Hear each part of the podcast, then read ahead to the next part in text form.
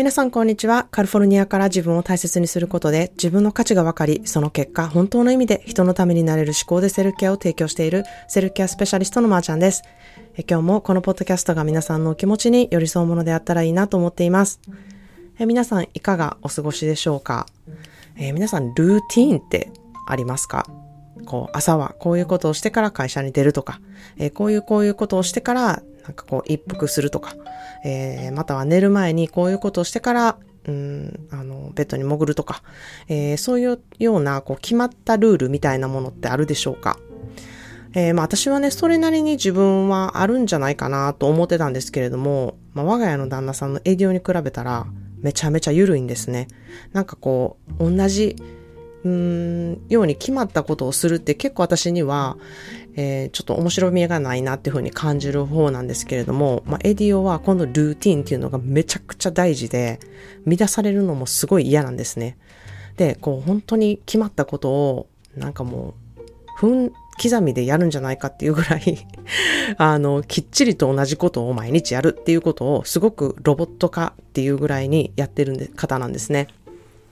で、本当になんかイレギュラーなことがあると、こう一日ちょっと狂うみたいな感じで、すごく自分のルーティンを大事にしてる方やなっていうふうに、えー、出会った頃から思っています。まあそれがある意味、こう彼が自分の機嫌をあの自分で取れるような、えー、セルフケアの仕方なんかなっていうふうに、えー、今では思うんですけれども、あの周りにいる人の、まあ、プロゼンコンズっていうか、こう、いいところ、悪いところっていうものがありまして、まあ本当に、あの、コードが読めるというか、決まったように本当に動いてくれるので、うん、それが、まあ、できていると本当に調子がある意味いいっていうことを持ち合わせているので、こう、本当に、あの、周りがそれに、こう、合わせてやっていれば、なんか、うん、彼はそれなりに動いてくれるし、えー、機嫌も自分で取れてるっていうところがすごく、あの、いいところやなっていうふうに思うんですね。しかし、悪く言えば、こう、融通が一切効かないんですよね。で、それに合わせて周りがやっぱり、融通聞くようにこう、ま、あの動かないと、えー、大変、うん、彼にすごくストレスになるなっていうのをこう私は感じるんですね。で、まあ世の中、こう、ルーティンでうまくいかないことってあるわけですよね。で、なので、そういう時に、ああ、すごいストレス感じてるなっていうのを、えー、私は、あの、旗でね、見てて、あの、思うんですね。で、うん、まあ、子供がいるいない関係なしに、この、うん、なんかこう、イレギュラーな日ってみんなそれぞれあるわけでして、で、子供がいると、このイレギュラーの日が毎日やでっていうぐらい、あの、うん、ルーティンとかってあるんっていうような生活を、えー、子供がいるとしなきゃいけなくなるので、あんたそんなルーティンで、あの、イレギュラーな日送られへんでってすごい思ったりはしてたんですけれども、まあ私がある程度こう融通聞く方なので、いやほんまにあんた私と結婚してこんな融通聞く人でよかったなって、あの誰も言ってくれないので自分で 褒めているんですね。で、私も、こう、ある程度ね、ルーティーンって結構好きなタイプなんじゃないかなっていうふうに思ってたんですけれども、まあ、エディオンほどではないので、あ、なんか結構私は融通聞く方なんやな、緩い方なんやなって思うと、あ、これって強みにできてるなっていうふうにね、えー、自分で思えることもできて、うん、そこは、あの、別に嫌じゃないなっていうふうには思っているんですね。なので、こう、デコボコ夫婦と言いますが、えー、向こうができないことを私が補うっていうことは、ここでできてるなっていうふうには思っています。しかし人間ってある程度のルーティンを持つことでこう平常心を保てるというか落ち着き要素っていうことを取り入れることができるっていうふうに私は思っているんですね。こう淡々とやっぱりルーティンをこなすことによってエネルギーだだ漏れ問題もなくなりますしこう自分に合ったルーティンを作ってそれに沿って動くことをすればえ心をね、安定させるいいツールにもなるなっていうふうに思っているんですね。ま、しかし、このルーティンっていうのは習慣となるので、ま、それが本当に人を結成していく要素になるなっていうふうに思ってるんですね。なので、まあ、いいルーティンやといいんですけれども、まあ、これがちょっとやはり自分が成長していったりとか、人ってやっぱり変わっていくので、まあ、または環境が変わっていくのに、えー、ついていてなくって自分が、あの、毎日一緒のルーティンをしていると、えー、それがこう自分に合ってないなっていうふうに感じたりとか、なんか無理してるんちゃうんかなっていうふうになったりとか、うん、それこそエネルギーだだ漏れ問題になっていたりとか、そういう、ルーティンであれば、まあ、毎日のことなので、で、塵も積もればで習慣化していくと、それが本当にしんどい要素になっていって、ストレスになっていって、で、それに気づかず習慣化しているとですね、そのせいで、まあ、イライラしたりすることが増えたりとか、こう、怒ることが増えたりとか、何かに、うん、当たることが増えたりとか、で、それをずっと続けているとですね、そのイライラっていうのは絶えずそこにあるので、うん、もうそこにあるだけじゃなくてもどんどんどんどん増えていくので、もう結果、こう、イライラする人とか、なんかいつも怒っている人みたいな人格をね、形成させてしまうことになるなっていうふうに思っています。まあそうなると、こうイライラしているのは何なのか？それはもしかしたら自分がルーティン化させていることが当たり前となって、そのイライラすることが思考癖となって、結果、イライラする人っていうね、性格の一部になってしまうんじゃないかなっていうふうに思っています。まあ、もし、何か今、うん、居心地が悪いな、しっくりきてないなとか、えー、心にどっかにざわつきがあるなって思う方は、もしかしたらこの習慣化していることをこう変えていく必要性が、うん、ある場合もうん、なきにしはあらずだなっていうふうに私は思っているんですね。または常にこう成長したいっていうふうに思っている方は、えー、向上したいからとか成長したいからとか自分のモチベが上がる方向性を見つけたいからっていう意味で、うん、ちょっとしっくりきてないなっていう時期なのかもしれないなっていうふうに思ってます。じゃあどのように習慣化していくかで、うん、これからの自分がうん、またこれからの可能性とか、これからの人生が変わっていく要素になっていくのか。まあそういうふうに言うと、めちゃくちゃなんか大げさに聞こえると思うんですけれども、私は本当にとても強くここが大事だっていうふうに考えているんですね。それは、やっぱり人は思ったように行動しますし、嫌なことは避けたいなって思うし、好きなことはやっぱり進んでやっていく生き物なんですよね。なので、どのような脳内環境にしていくか、これを思考スキルで自分で変えていくことが可能なんですね。それによって自分がしたい方向性、目指していくことが可能になるし、脳内環境で、えー、こう、それを整えていくことで、どんどんどんどんモチベを上げていったりとか、自分の成長を、こう、うまく、うん、導いていくっていうことが可能だっていうふうに思ってます。また、脳内環境じゃなくって、今いる場所で、なんかそういうことをこう満足できてないなって思う方は、環境自体をね、変えていく行動力にしていく思考が、これまた必要となってくるなっていうふうに思っているんですね。もう本当に全てはマインドセットが初めなんですよね。なので、そこをこう、うん、整えていけば、うん、これからの習慣化していくことっていうものをこう整えていくことができて、それがいずれ自分のしたい、えー、人格とか自分のなりたい人格というふうに、えー、ルーティン化していけるなっていうふうには思っています。ということで、えー、今日のトピックにちなんだ言葉の花束を今日は先に紹介したいなっていうふうに思います。Growth is painful. Change is painful. But nothing is as painful as staying stuck somewhere you do not belong.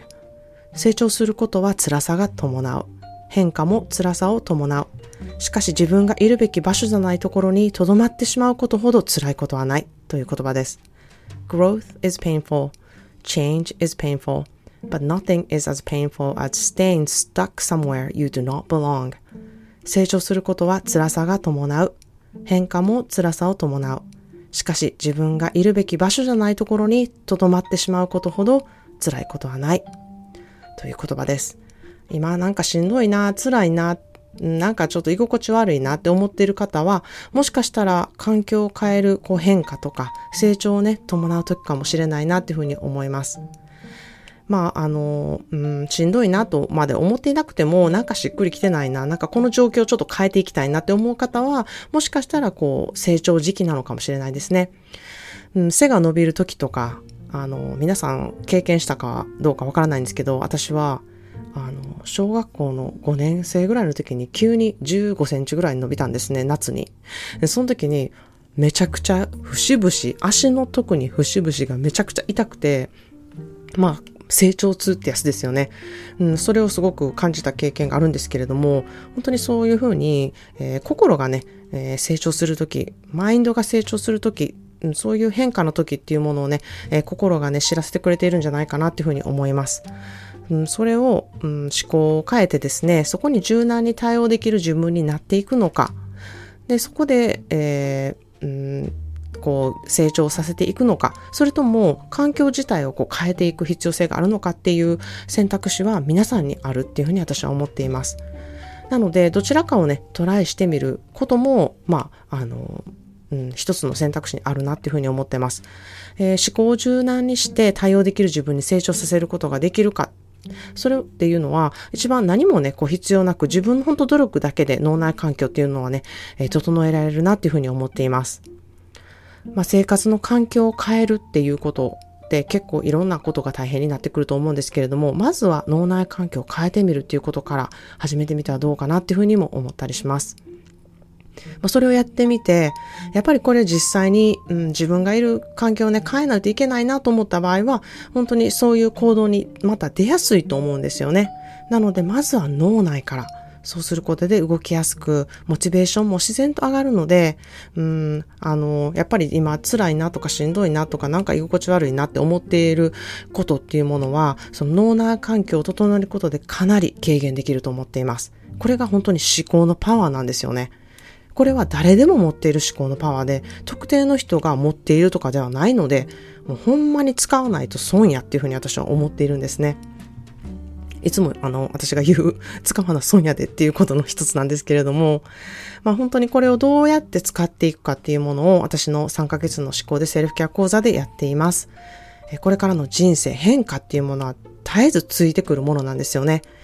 成長したいって思うのであればなおさらなんですよ。その度に柔軟性のある思考があれば、そこに対応していくっていうことを決めることができますし、そこで違和感があると、あ、これは環境そのものを変える必要性があるんやなっていうことを体感できるので、行動に移すことっていうのが自然にできるようになります。